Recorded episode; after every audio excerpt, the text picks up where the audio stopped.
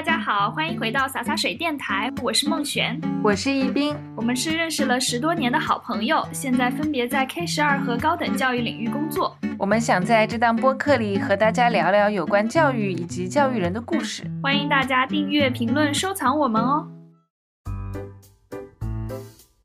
欢迎大家收听洒洒水，本期节目由七总通勤耳机渊独家赞助播出。当我看到你在渊，就知道你也在听播客。听听这上扬的声音，我们终于接到了推广。对，这是我们第一次接到推广啊。那接下来呢，我们来给大家介绍一下这一款产品。这是一款为听播客的你专门设计的通勤耳机，所以说非常适合喜欢听播客的大家。那它的降噪功能非常灵敏，可以在通勤路上听播客的时候，除了能够隔绝嘈杂的噪声外，还可以保留列车到站的声音。而且它的设计是浅入耳的，所以你在上班听播客的时候也可以久戴不痛，可以说是通勤党摸鱼必备的神器。那本期节目的评论区里。我们也会抽取两位评论点赞数最高的听众朋友，获得七总通勤耳机约一人一副。对，一人一副哦，大家赶紧积极留言。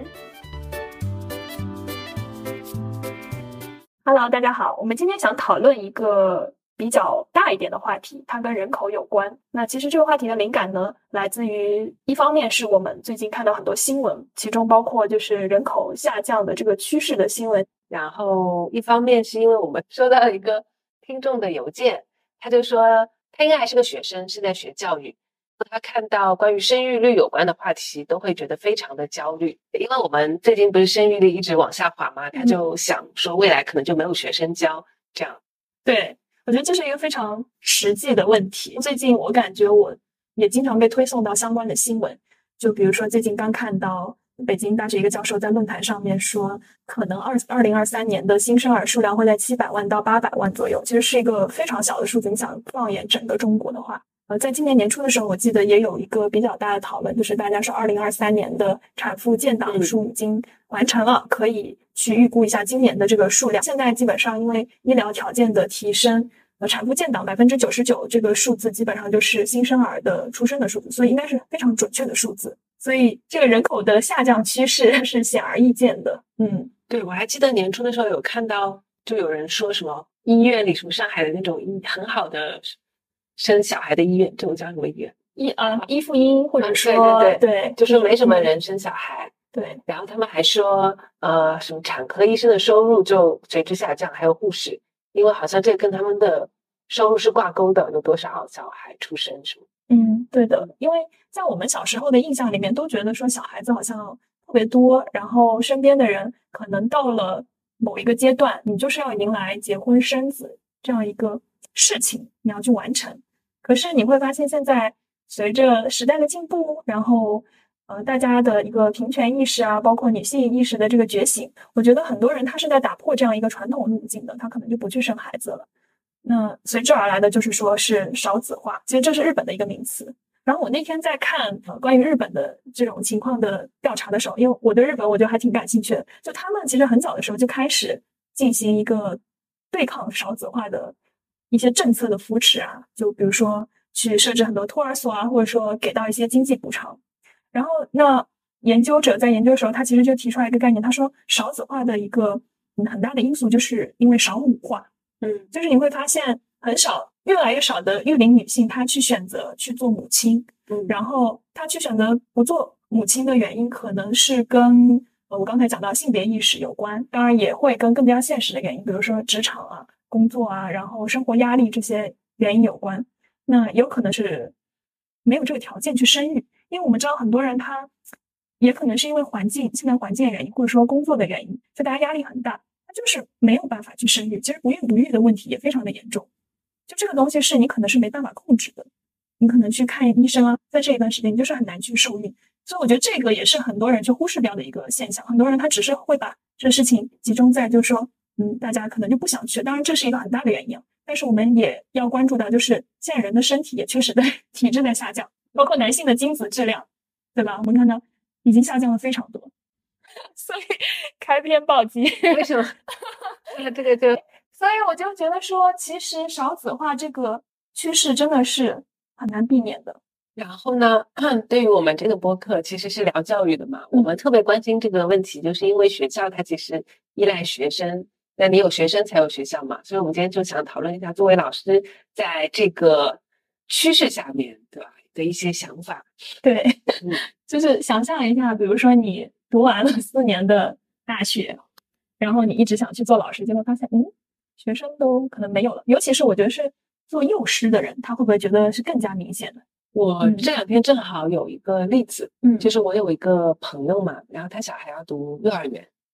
那以前反正我记得，其实我跟他年龄差的不是特别多。我们读，反正再往前几年是二零零八年出生的小孩，那波不是叫金猪宝宝、奥运宝宝吗？哦，那一波小朋友是很多的。我就记得我的这个小外甥读幼儿园的时候，那时候还要打招呼进幼儿园什么的。嗯然后他这次给他小孩报名幼儿园，他报的是我们家附近一个很有名很有名的双语幼儿园啊，你也知道的。嗯，那 幼儿园这个可以说吗？我们就到时候就逼掉。好的，然后这个幼儿园以前不是很很火嘛，嗯，然后这次他打电话过去，你想九月份就开学了，他是八月份打电话给他们，他们都有学位，然后就邀请他可以就是过去参观啊，去看啊什么的。然后我们后来就见面了嘛，我们就聊这个事情，我们就在畅想，他说你这种情况，等我小孩长大了，是不是清华北大就随便进了？最后只有清华北大屹立不倒在那边然后我就。觉得哇，这未来的世界真的是很不一样。哦，对对，确实哦，因为这个新生儿人口减少，它这个影响就像那种海啸跟地震那种地震波一样，我觉得它是一环一环一环一环这样去影响的。那最先感受到的应该就是这个幼儿园，对吧？嗯，然后你从这个幼儿园再去正向去推的话，你会知道到什么时候大学的招收人数可能就是一个非常小的数量。对，那但是我还是也看了一下韩国跟日本的情况嘛，然后我觉得好像就少子化并不意味着教育就不卷，但是他们会有在不同阶段，比如说韩国它最主要的选拔是在高中结束以后嘛，所以他们高中还是很卷的。我们看到那些韩剧里面什么《天空之城》，嗯你看过吗？对，我看了，还有什么很基本上。都是讲呃高中的学生考大学的。那他们小学和初中就是义务教育阶段嘛，也没有什么选拔，他们是没有中考的，也没有小升初。说到说到小升初，我今天早上看那个每日豆瓣，嗯，他就说他跟一个朋友吃饭，他朋友的小孩是刚刚小升初，但是他一直笑？他就一直读成，他就说，哎，你们小出生 怎么怎么样，小出生是不是很累啊？小出然后那个小孩后来终于忍不住了，说，我这个是小升初，不是小出生。就现在年轻人根本搞不懂这个概念是什么，对不对？对，然后我们都觉得很搞笑。奇怪的谐音梗。今天正好看到梁建章他发了一篇文章，然后我也想分享一下他的观点。他就是说，很多人觉得，呃，如果人口减少了，鸡娃就会减少。他认为这种现象是不对的，这种观点是不对的。他认为这种观点是不对的，为什么呢？因为这种观点其实是假定教育资源不变，但其实人口减少的情况下，学校也会变少。那曾经在中国发生过的一个例子，就是中国农村的学校，它不是经历了十年的撤点并校，就说村里的学校没有了，都并到镇上了。那过渡的学校撤并，就导致了上学难、上学贵、上学远的情况。呃，从整体来说，并不会因为你的资源少了嘛，所以你上学或者说获得优质资源的机会就也不会说变得特别容易。那第二点的话，就说人口少了，你的未来的创新就会少，就业就会难，工作机会就会少，所以大家就会变得更加的想要让自己在教育阶段这个背景看起来更好，所以就会越来越卷。那我觉得他的观点其实跟我们讲的不冲突。我们的观点刚才其实就是说，在某一个阶段，当你开始分流了之后，后面那批人会越来越卷，所以它其实也取决于我们把教育分流这道闸设置在哪里。那这个其实会对后面会有很大的影响。嗯，然后你这一波卷完了之后，比如说你小小学没有去到一个比较好的，那你可能后面就不卷。然后像包括韩国，它也是这么一个情况。嗯，我觉得韩国更加可怕的是，呃，就就像你说的，他可能前面小学到中学、初中这一段时间还算就比较平和的一段时期，但是他肯定也是会在为后面蓄力的嘛，对吧？因为我我感觉东亚国家都是有那种要赢在起跑线的感觉，就甚至日本其实有之前有一个日剧很有名，我忘了叫什么名字，就是在幼儿园的时候，那些妈妈们就要费尽心机，然后把自己的孩子送到最好的幼儿园。就它可能也有一个阶级分层的一个概念，就这些东西它其实都是杂糅在一起的。你的受教育的程度跟你的阶级的划分，然后包括一直到你后面，他就是对你未来的想象是怎么样，他要从这个刚开始的时候就奠定。对，所以话说回来，这对老师会有什么影响吗？嗯，呃，所以我刚才就是讲到一个点是，我觉得最先感受到这一波寒潮的应该是幼师，对吧？但是呢，又话转回来说，其实中国本身，你有没有感觉，就是我们自己体感来说，我们小时候我们班里的人是很多的。我记得我们小的时候班里有六十几个人，我在浙江读书的时候，就一个教室乌泱乌泱的，从前面一直到后面坐到都没有空间的那种感觉。然后当时那个情况。其实是教师有点缺乏的，他的师资不足，师生比是非常的低。那一直其实到了我们读研究生的时候，你才知道，哎，原来一个班级里面人可以少成这个样子。哦，我当时是这样一个感觉啊，就是关于对关于这点，其实因为我记得我很早以前就开始担忧学学生没有了嘛。对，因为那个时候我有查一个数据，就正好是因为我小外甥他出生那年是小孩特别多的。然后我就记得，再过几年，上海出生的人口基本上新生儿就减半嘛，所以我就说他那年竞争是很激烈的，但再过几年竞争就一下子没那么激烈。然后那时候我就很焦虑，就去问我们校长，我我说这人少这么多怎么办？他说其实没有关系，就是会通过调整班额可以把这个东西给降下来。嗯，而且事实上，呃，像很多国家，包括中国，我们的规定班额其实没有那么高的，没有现在实际的那么高。不可能一个班到达五六十个人，这应该不是教育部规定的班。对，所以当时我们其实很多都是超班了。对，然后很多人他其实是因为大家想去更好，因为我们当时在一个县级市里面嘛，那大家都要去更好的县中。其实我们大家都知道，现在县中的处境也不是很好嘛。但当时我们县里面最好的可能就是县中，那我们就去这个县中里面，很多人他都要塞钱进去，对吧？就是有一些赞助费啊什么的，这个其实，哎，我觉得在就是县级市里面，大家应该是非常清楚的，有这样一个情况出现。那是到了现实的环境里面，就会出现一个班级特别大的情况，然后下面的村小啊、村中啊这种人就不是很多。这其实跟呃教育资源不足也是有关系的，嗯，但。话说回来，我就看那些很我们觉得概念上教育资源非常充足的国家，像芬兰什么，他们其实也是缺老师的。他的数据是怎么样的？就反正缺一点吧。哦，缺一点。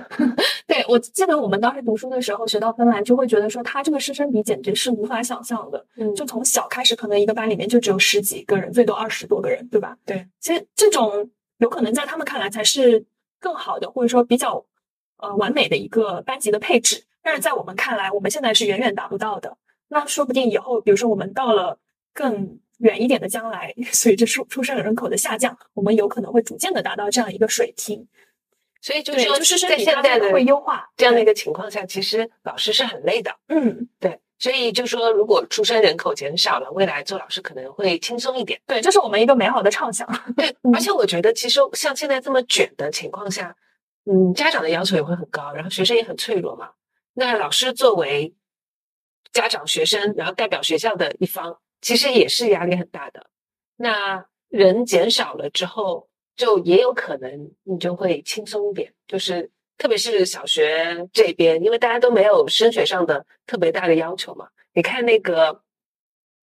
我又要说到韩国了，像他们不是高中比较的卷，你看他们拍电视剧基本上没有拍初小学、初中的，基本上都是在拍高中嘛。然后小初老师就会比较的。轻松一点感觉，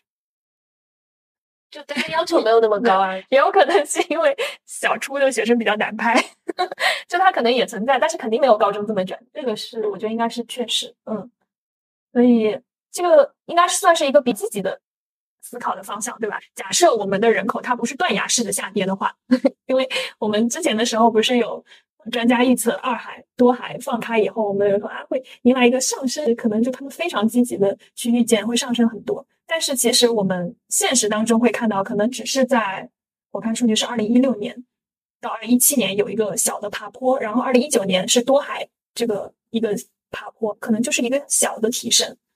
就是它的整体的趋势还是下降的。所以我们如果积极的去预测，我们可能会说，哎，之后老师的压力会越来越小，对吧？就。对他可能不需要教那么多学生。但是假设这人口它是以我们没有预见的，比如说更快的速度去下跌的话，那我们会不会去面临一个，比如说班级里面，哎，你没有 学生要教，然后要去裁撤老师这样一个情况？我觉得啊，就是说像我们，比如说处于我们所在的城市，它其实是一个人口导入区嘛，嗯嗯，就是人口一直会会来的，就不像一些，嗯，比如说我们去到呃云南这么样一个地方，嗯，然后他们村里的学校很早开始就撤点并校了嘛，因为学生就没有了，那么他这个学校这边就没有设置的必要了，对。但像我们在这样的一些城市，可能面临这样的问题就还好。然后另外一方面，我觉得一个很大的变化就是教师有没有可能在这个过程中真正的变成一个职业化的东西。嗯嗯，就是像我们现在，你看我们评选一些特别好的老师，总是还是强调他奉献的一面嘛。其实这就是因为我们人就是实在是太多，然后老师他其实要工作的量其实是非常大的，比如说 各种 对，要开始哭了，我就觉得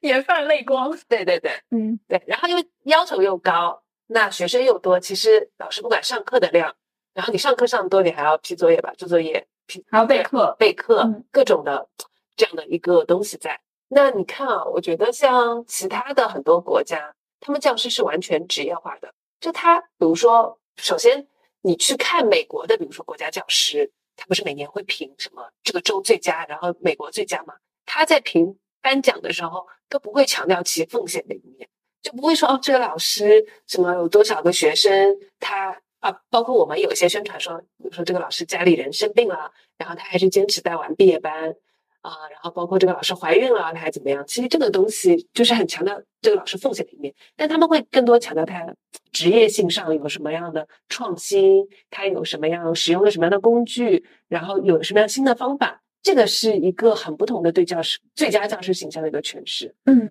包括他们其实像发达国家面临的很多都是人力资源不足，这个下面导一些教育问题嘛。那就说他们学生本来就不是那么的多，然后我觉得在这个条件下，我的观察就感觉老师活得就更像一个在上班的感觉。他就他不会觉得说教育是什么使使命啊，或者什么，他可能就是一个职业选择。嗯，我举一个很简单的一个例子啊，就是像我们我在小红书上看到很多做老师的人，他们对于请假这个东西就会觉得非常的难，就很难请假，特别是在一些公立学校里面。我就看到小红书上有个女生就说，她什么发烧发到什么三十八度，呃，实际上按道理是不应该来学校的，因为你有可能传染给其他学生啊，包括对你自己的健康也不好。但是校领导就一定要求她来上课，因为呢实在找不到别人代课。但是我记得我当时在美国的时候，然后我是在一个学校里面实习嘛，本来带我的那个老师啊、就是他们一个班只有一个老师的一个小学，他跟校长闹了矛盾，就一下子就不来上课了。然后校长就很容易的就通过呃教育局，他们会有专门一批老师是代课老师，就代课老师是专门做代课的，他可能今天在这个学校带一节课，在那个学校带一节课，因为他们的课程都是非常结构化的，你只要按照他的教学材料上面就直接去上就可以了，不需要自己做那种很个人的安排。那所以对于老师来说，这个请假这件事情就变得很容易啊！我不需要考虑，哎，比如说我这节课不能上，我让问一下我同事你能上吗？这同事也不能上，那我学生这个段时间就不能上课，我就会良心上很不安嘛。但是他们就会有一个很完备的一个体系，就是说，哎，他不能上了，你来上。这一方面就是虽然你就感觉这个老师可替代性很强吧，但是也让这份工作就回归更多嗯合法打工人的这种感觉，对就是你更常规一点。对嗯，就不总是强调你的奉献的那一面，因为你当你一直讲到奉献那一面，就意味着你的这个工作其实回报跟叫什么付出跟回报其实都不是很成正比，包括很多的加班其实都不放在一个应该付加班工资的一个地方。嗯，对，就是老师的道德责任的那种负担不会那么老重。对老师的道德压力是非常嗯非常大的。嗯嗯，对，我觉得这个点还挺好的，因为很多老师他可能是，就是在这一点上，他因为道德压力太重了，所以他可能在遇到这些事情的时候，他甚至都不知道怎么样为自己发声，对。对吧？对就他他会觉得说，我做教教师这个职业，我就是要去奉献，我就不应该要一些别的什么东西。就这个形象，他可能被树立的太久了，太高大了，导致包括对有一些嗯。耳闻，就比如说，呃，我再举一些例子啊，比如说有一些国际学校，他们刚创校的时候，他们会，当然这是违反劳动法，要求一些女教师不生小孩在几年之内。嗯，这个然后还有一些更加普遍做法，就是有些学校会排班，就说今年你怀孕，明年她怀孕，因为学校里面本来就是女老师比较多嘛。然后如果大家一下全部怀孕了，学校运转不过来，所以他就会说，哎，你们分开吧，怀孕这样子。嗯，他其实是违反人性的。我觉得这个东西你没有办法去规划生育这个事情，然后也同时也反映出来了，就像你前面提到的，它不够的规范化，不够的制度化，就是没有办法去有一个空缺的轮转。我嗯觉得这一点在中国确实可能还有很长的路要走，就是因为这个职业它还没有上升到那样的高度。还有一个点就是你会发现中国的教师他们很多人他都是要去考编制的嘛。我们当然有一部分民办的，比如说国际学校这些无所谓，但是公办它就是有编制的。那么编制它是一个保障，然后有编制，如果你是在编制里面工作的话，你会发现大部分这种类型的工作它其实不是一种可以直接产生财富的工作类型。那么教师这一类人，你会觉得自然而然觉得说我是要为人民奉献的。我个人是觉得说这一点不是说不好啊，就是他可能在某一种程度上去，就像我们说到的，扼杀了教师他去自我维权的一个空间。就有的时候他会觉得说我我可能不太能去为自己的权利伸张啊。当然，在美国应该也是有公立学校跟私立学校之分的。对他们的福利啊什么的还是挺透明的，嗯工资就是你比如说纽约州的教师的收入，你可以在网上查到，它比如说有不同的级，最低的一级到最高的一级，然后是应该有多少的工资，它其实都是放在上面的，它可能跟你的工作呃经验和你的学历有关。嗯嗯，我反正记得好像到最高一级好像是二十多万美元吧，二十万嗯其实还还是挺不错的。啊，但是他们也是美国也是长期缺老师，因为老师收入相对于相其他来对来说偏低嘛。对，我们昨天不是我不是发了一个链接给你嗯嘛，就说 UPS 的开大卡车的司机，嗯平均年收入将要提高到十七万美金。嗯但你看纽约州最顶尖的老师也才二十万美金，嗯，确实，嗯，那还不如开大开。而且这里面老师可能你也是需要很多年的历练，肯定是需要很多年。所以其实每个国家它的体制啊，然后再包括你讲到的，其实地区的差异非常大。那我们就会说，可能一个地方就是县中或者说市重点中学，它是最后一批感受到这种冲击的。然后在高校里面的话，九八五、二幺幺，他们是最后一批感受到的，因为他们永远站在食物链的最顶端。对你这么说呢，我就想到，呃，其实很多呃以前不错的一些县中，就以前我们讲县中，它可能是这个地方最好的学校嘛，他们也有很多能进北大清华，但现在都没有，都被超级中学吸走了。嗯，其实他们的生源，包括从数量和质量上，也受到了很已经多被争夺了影。响。对，嗯对，而且其实确实是没有办法，因为超级中学它也是需要去维持自己的这个生源跟它的体量，然后再加上这个人口下下降的趋势的影响，那么必然 下面的学校将会一点一点像多米诺骨牌一样去倒下。所以我近几年应该就我们大家都能看到，韩国啊、日本他们有很多的小学，甚至已经到高中，可能都已经要关掉了。你就会发现，它这个浪潮已经到了这个链条上面已经比较高的一个节点了，对吧？这点还蛮震惊的。我就记得我之前看，应该是蛮多年前，在大学的时候，我看一个日本的动画，叫做它是一个日常番啊，叫做《悠哉日常大王》。然后呢，它就是讲一群小朋友生活在日本的一个村庄里面，然后他们这个村庄里面总共就五六个孩子，他们就上那一所学校啊。然后那所学校里面呢，就是一个班级，这个班里面就就五六个人，然后他们的老师是他们的大姐姐，就是一年级、二年级、三年级一直六年级，可能大家都在那个班里面，然后老师就在课上，反正就哎，现在把你你先做这个题，就是这样子上课。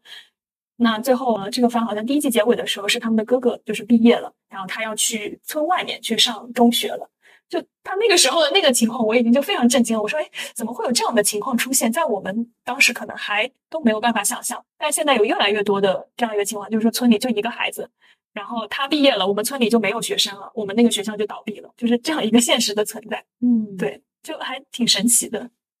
对那我觉得对对老师来说，对，就是我记得那个听友给我们写邮件的时候，他就说他为少子化焦虑的时候呢，嗯、他的师长就会安慰他说：“你做到最好的就就可以，反正你任何行业做到最好的也不会失业啊什么的嘛。那我就在想，其实因为比如说你原来有一百所学校的，那你一个老师可能做到比较好的一个，比如说前百分之十的老师，那有一百所学校的情况下，你的溢价就会比较高嘛。然后如果你只剩下比如说三十所学校了，大家这个市场没有那么大，就你的溢价相对来说就会降低。所以我觉得也还是会有影响的吧。嗯，对的，肯定会有影响的。而且你又不能保证说我就要做到最好，它其实你是另外一个层面的卷嘛，对吧？我为了保证自己的这个工作上、职业上的地位，我就要去无止境的卷自己。大家的生活常态不应该是这样的，应该一个常态就是说我可能是有一个规范化、制度化的一个东西在那边，然后我知道，哎，我做到这个层级，我能够有多少的回报，对吧？那有一些人他可能就是在一个层级。那边发展，他就是这个样子了。我们的社会如果能够容许这样的空间存在，我觉得这是一个比较健康、一个良性的现状吧。对，我觉得老这也其实跟老师的职业正常化也是比较，对吧？就是紧密的。对，像日本，它有个点就是日本没有教师节，哦，就说明教师在日本不是一个比较弱势的群体。哦，就是说大家不需要去专门的去庆祝它，对对，而且是日本的教师他是一个轮转制度的，对，就是可能你在这个学校哎教了一阵子，我又要把你派到另外一个学校去，他就不会让一个顶尖的教师一直都在一个学校里面去占据这个位置。那我觉得这样的话，对于一个社恐老师来说，对，其实有点害怕。刚认识了一群，然后你又要转到另外，不过学生也会毕业了，所以应该也就是你的同事嘛。哦，对，同事是的，嗯嗯。所以就是说，老师对于自己职业的一个发挥空间、想象空间，可能在未来，我觉得也会发生变化，对不对？我觉得会更稳定一些吧，更可预期一些。如果说它发展的好的话，向好的方向发展的话，那如果比如说我们发展跟不上出生人口下降的这个趋势的浪潮的话，那有可能有一段时间我们就会。会进入一个比较逼仄的生存空间。那我们接下来可以讨论一下，如果就是失去了工作，对，我们就想象一下，就是做好最坏的打算，对不对？其实这点还挺重要的。嗯，而且我觉得对于师范专业，其实现在师范专业也不是那么多了，对吧？就我们当时在读师范大学的时候，前一我记得好像是我们的上一届学长学姐，他们在毕业之后还能拿到那个证，你记不记得？他就不用考教师资格证。但是我们这一届的时候，我们就要开始考了。是我们上一届还是上上届？我不知道，你不知道，就有这个事情存在的。就是他们一毕业，他就能有那个证。但是我们那个时候还是大家自己选择去考的。比如说有一些人，他可能他就不不去做教师了，那他就不用这个证。所以我觉得这个可能是不是也是从宏观层面上面，他已经其实进行了一个调控了，就是不需要有这么多的教师证书的发放。那么可能一定程度上限制了公办领域的这个教师的数量。因为基本上公办学校他们看这个证书会比较多一点嘛，对吧？是不是因为太多人拿不是老师的，然后拿这个去景区拿优惠？有可能有这个那个台州府城，他就是老师的话就是半价，对对对。但是我就没有带，我好像也从来都没有用过那个证，对，所以我然后我爸妈就说，哎，那不带？但这个证是不是要呃过一段时间就要重新不用 renew？不用是吧？嗯哦，因为我反正也没有从事这个行业。我想讲的是什么呢？就是我为什么讲到师范学校？我是感觉很多人他在很多师范生他在读的时候，他已经在那个时候就给自己带上了这个道德的责任。就比如说，你不管你是师范专业还是说不是师范专业，你的师范大学里面，大家都会觉得说，哎，我是不是要去做老师？就可能大家的对于职业发展的这个想象空间就稍微已经有一点局限了。哦，有的时候你就不会去尝试别的东西。而且我突然想到，我有个老师以前跟我说过，就是。人从事不同职业，其实会对你有不一样的影响。嗯，比如说做老师的人，他在品品行上就会更加高的要求自己，嗯，不太容易做那种乱七八糟的事、乱七八糟的什么事。就比如说什么喝酒啊，他就比较注意自己的形象嘛。嗯，我觉得还有一个点就是像你说的，做老师基本上都是女生嘛。那女生的话，在东亚社会里面，其实大家被规训的比较程度比较深一点，所以显而易见的。然后再加上教教师的这个责任感，就不不太会去去做什么逾越规则的事情。这个我觉得也是一个社会层面的本身的浸染吧。所以像这样的话，如果大家失业了会做什么呢？对，就就肯定不会做绝命毒师了。对，就就因为这样的一个环境里面长大，所以不太清楚自己可能要去哪里。因为从小到大，可能你这条路都是已经一步一步的按照规定好的路线去走，或者说你是一个非常乖乖的形象，对吧？其实我觉得这种思维方式不利于自己的成长，就你没有那种 resilience 那种韧性，因为你在教室反脆弱性，对反脆弱性，嗯，可能你从小到大你在这条路上走的时候没有遇到过很大的转变啊，或者说挫折，所以其实我感觉就是读师范专业或者说读师范大学想去做老师的同学，这一方面可能要去问一下自己，因为我当时的时候，我觉得我们。比较好的一点就是，我们专业其实有让大家有意识的去安排大家去做不同的事情。就你可以选择去做老师，那我有一些学校的实习的基地给你去选择，但你也可以去选择做另外的事情。我们当时是上海电影节，对吧？他那个上海电影节，他可能有不同的岗位去安排啊，你可能跟公司对接什么。我觉得这也是一个很不一样的尝试，就大家可以去做选，其实有这样一个选择的空间还挺好的。那有一些同学他可能后来去。实习了那一方面的可能不是教师，他后来也转去做教师，那就是他经过了一些呃工作的洗礼之后，他又觉得说，哎，我还是想做教师。就是你你要保证自己有这个自由度，如果你是就只有这样一个不可迁移的技能的话，我觉得还蛮难的。那你当时说点，就大家做什么呢？我们可以先想一下，你做老师这件事情，你可迁移的技能有什么？就是我觉得演讲技能，每天在讲台上讲，对吧？归纳总结的这种技能。就这个我还挺，我觉得还挺适合当学习博主的，有没有感觉？当学习博主，当网红，知识类型的博主啊，现在不是挺火的吗？对，但是因为这种博主是最难赚钱，对，很难赚钱，就没办法养活自己。而且现在还有 AI 呢，就是还有 ChatGPT，大家可能学获取知识的渠道都已经非常公开了。我觉得有好多事情其实用不着我们去哦，你就是不要去担心，是这个意思吗？对，就担心了也没有特别大的用。比如说，不管是说到 AI 还是说到少子化。对于教育的影响，其实我觉得我们个体用不着思考太多，因为作为教育它整个制度来说，它肯定是会捍卫自己的一个地位的。然后你是在这个体系里面的嘛，就它其实会自动的发挥一些作用，也不用就特别对这个东西自己去特别想什么什么。对，我觉得可能在现阶段我们想也没有用，所以我就觉得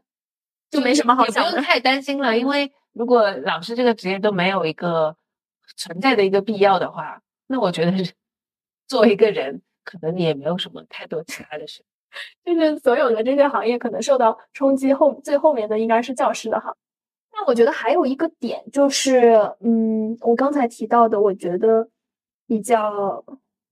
可以现在去想的事情，对，在读师范的同学。大家的那个责任心啊，包括就是对自己未来的这个想法，他就比较局限。即使是在做老师这件事情上面，也可以有不同的选项。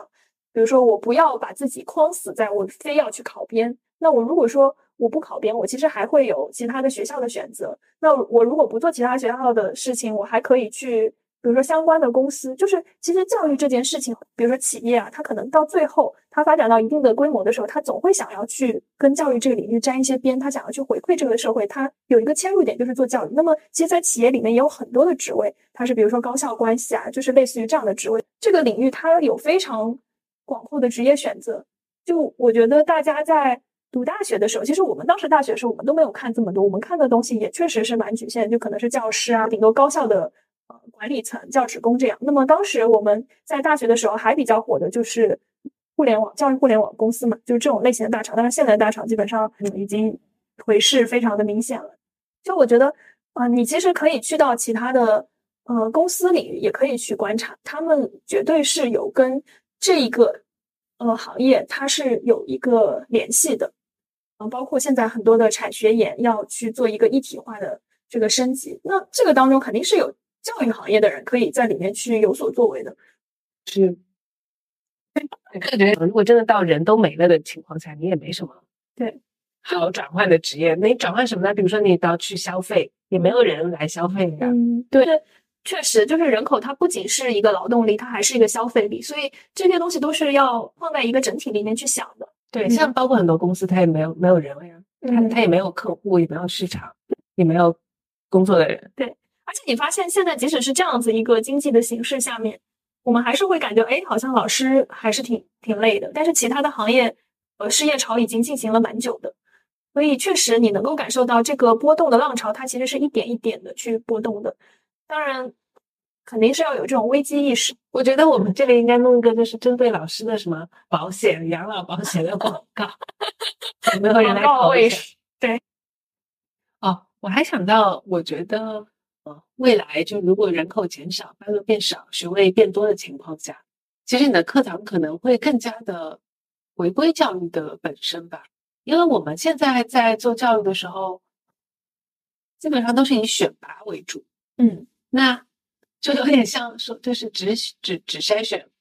不改变。嗯，对对对，我觉得这个点很重要。然后现在的话，我觉得因为人也不是很多了嘛，那你就你逐渐的可以去使用筛选功能嗯就可能转变为你真的去培养什么样的，对所以会不太一样，对，可能上课会很有意思很多，就会更加像芬兰模式。嗯嗯，就对。那以前的话，我们大家去实行什么 PBL 啊，实行各种 fancy 的教学法，其实都是为了公开课，为了嗯给人家看。我觉得做这个东西的前提就是你的筛选功能没有那么的强，嗯，然后这个时候我们才会重视每一个个体啊，什么去看它适合什么。对包括我觉得从一个竞争思维到一个合作思维嘛，那你想竞争思维也是发生在比如说两个部落就只有这么一点食物，然后人很多，你就得竞争。但如果就是比如说只有两个人，然后周围都是各种很危险的环境和挑战，你们两个就必须得合作嗯，才可以。所以我觉得这这可能也是一个课堂上的一个很大的改变。对，我觉得这个点对于我们国内的教育发展来说是非常重要的，所以我们在逐渐的还在往一个比较常规化的课堂去发展，然后这一点反而对于老师来说是好的，你可以把比如说多元化的一个教学方式应用到课堂里面，其实这是一个非常积极的改变。对，嗯这个就会我觉得就会让上课变得比较有趣，不仅仅嗯。是刷题啊，那你还可以有很多，而且人少了，活动也好开展。对对对我就特别。希望我自己的课堂上人少一点，然后你就可以听他们说，可以更亲密嘛。嗯人都是需要那种很亲密的、深刻的连接的嘛。对我觉得很多人喜欢做老师，因为你跟你学生可以有比较紧密的连接，他就会让你觉得你的这种意义感的回报是很大的，不会觉得说我自己的工作毫无意义什么。对，它就不是一个数字。像我们小时候六十多个人的班级，你像老师有可能班级里面有些人他都不记得，因为他同时还要教三四个班，那么加起来就是多少一百多个人，你这怎么记啊，对吧？然后每个同学他也不一定能记住他的特性，所以小时候可能家长他会说，哎，你要多跟老师交流啊，你要多举手啊，这个才能让老师记住你的脸。但是以后如果说人少了，可能就不需要这样了。现在这一代的孩子在慢慢的体会到这种感受吧，因为家长本身就已经在更加精细化的培养了。嗯嗯，那这个压力好大。我就记得有一次，有一个网上有个短视频，就说是哪一天，反正幼儿园只有一个班，只有一个小朋友来了，然后有六个大人面对着他跟他吃饭，然后睡觉的时候大家也都这么。对，看着他，我想起那个表情包，就是那个《西游记》的几个人说“你醒了”，就那个表情包，也是幼儿园嘛？你想，就是幼儿园已经到这种程度了。哎，那我就在想，其实啊，你知道吗？老师可以比较早退休的，哦，老师几岁退休老师好像做满十五年还是二十年就可以啊？真的啊嗯做满十五年，那是几岁啊？那才二十年吧就可以退休。十年，二十二十四岁开始做老师的话，那么就四十四岁就可以退休了。四十，有五岁，因为有一个未经证实的研究说，嗯老师的平均寿命只有五十二岁，哦，得让他们赶紧退休啊。这也太夸张了。所以说老师是很累。你是你这个研究是基于哪个地方的研究？是有一次我们老师一起吃饭的时候，他们说，那要看一下是哪个国家吧。我相信别的国家应该没有这么夸张。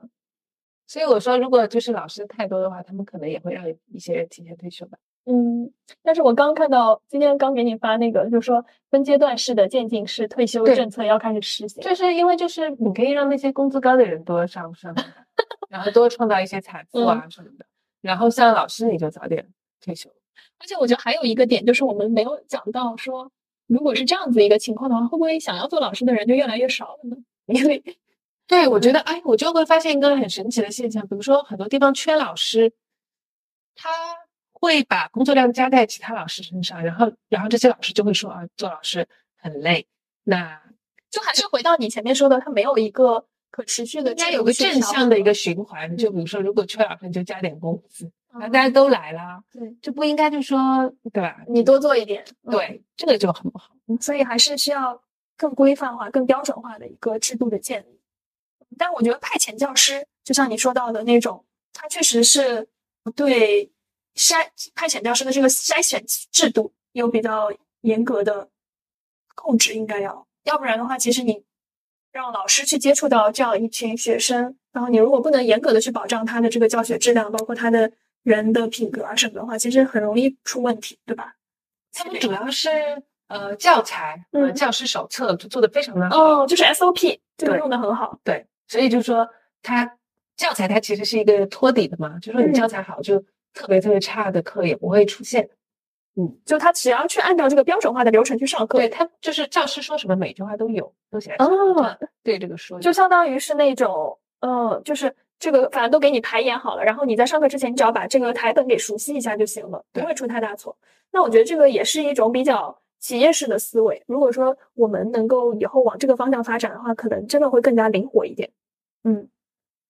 我觉得就是未来我比较持积极的态度吧，会让教师这个职业回归到职业本身。嗯嗯，对，我觉得我们其实提到了三个点，一个点就是说，如果是这样子的话，反而班额会下降，然后老师的负担会变轻。然后第二点，有可能会促进一个更加规范的这种制度的发展，在学校内部可能会用一个更加企业化的思维去运行，其实这个是好的。对然后第三个点就是说，老师可以运用到更加多元的一个对就是先进的教学方式。课堂就会从一个筛选文化到一个合作的文化吧，我嗯觉得这是一个更好的一个事情。对，它是一个积极的发展。那当然，如果说我们真的要去面对呃那种不可控力的影响的话，其实现在我们可以去做的事情，我有一点后悔，我当时还没有去给自己培养的，就是一个韧性，一个反脆弱性。就你可能在这个阶段就可以先去看一些很多的机会，然后去了解企业啊，包括社会上的一些职业之间，他们是怎么样去相关联的，包括你的可迁移的技能是怎么样的，其实这些很重要。我觉得未来最大的危机不在于就是关于这种经济上的，可能是更多的是气候上的。所以我觉得要培 养技能，可能是一些基本的生存技能，比如说你会不会生 钻木取火，会不会烧饭，会不会这种身体，反正我觉得身体好是第一位的。我觉得我们对于这个地球可能会有更多的担忧，对吧？比如说现在环境的影响，其实环境的影响对于人口减少是有非常直接的关系的。所以我觉得人，比如说露营，嗯，你就是我觉得大家可以就是 演练一下，就是在户外野外过夜，我觉得但是现在很重要。露营都是 glamping，哎就是我知道就是得要搞得很很高级对对对，其实不能这样子。嗯，那这期就到这里喽，拜拜。好。